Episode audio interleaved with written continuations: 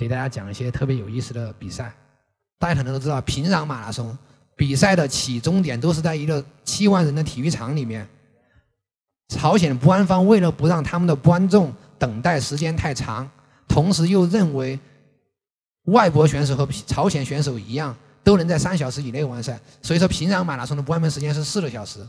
这可能也是世界上唯一一个关门时间在四个小时的业余比赛。所以说，去年有很多中国跑友报名之后，一听见关门时间被四个小时就被吓回去了，怕被怕被关门送到朝鲜去挖煤。那另外补充一句啊，因为我去了朝鲜，我知道其实在朝鲜挖煤是一个非常好的职业，收入非常高，一般人想挖煤都挖不到的。讲到其实现在大家最喜欢的玩的玩法就是要完成七大洲马拉松，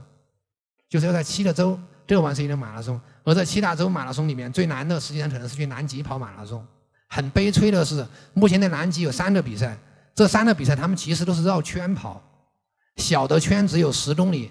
而大的圈只有十公里，所以说你跑全马要绕四圈。而小的圈像这个比赛，其实要在南极绕七圈，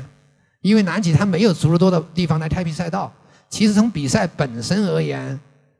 趣味性有限，更多的其实就是一种特别新奇的体验，或者是为了去追求记录。呃，第二呢，这个比赛特别有意思，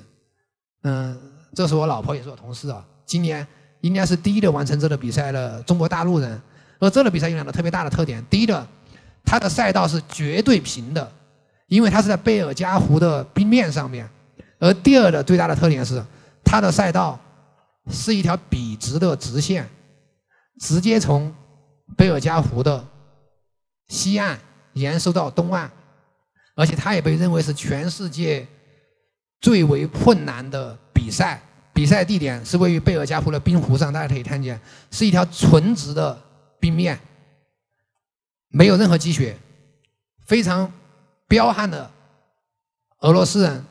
在每年比赛之前，都是用气垫船把整条赛道吹得干干净净，不留一丝雪，是纯洁的冰面。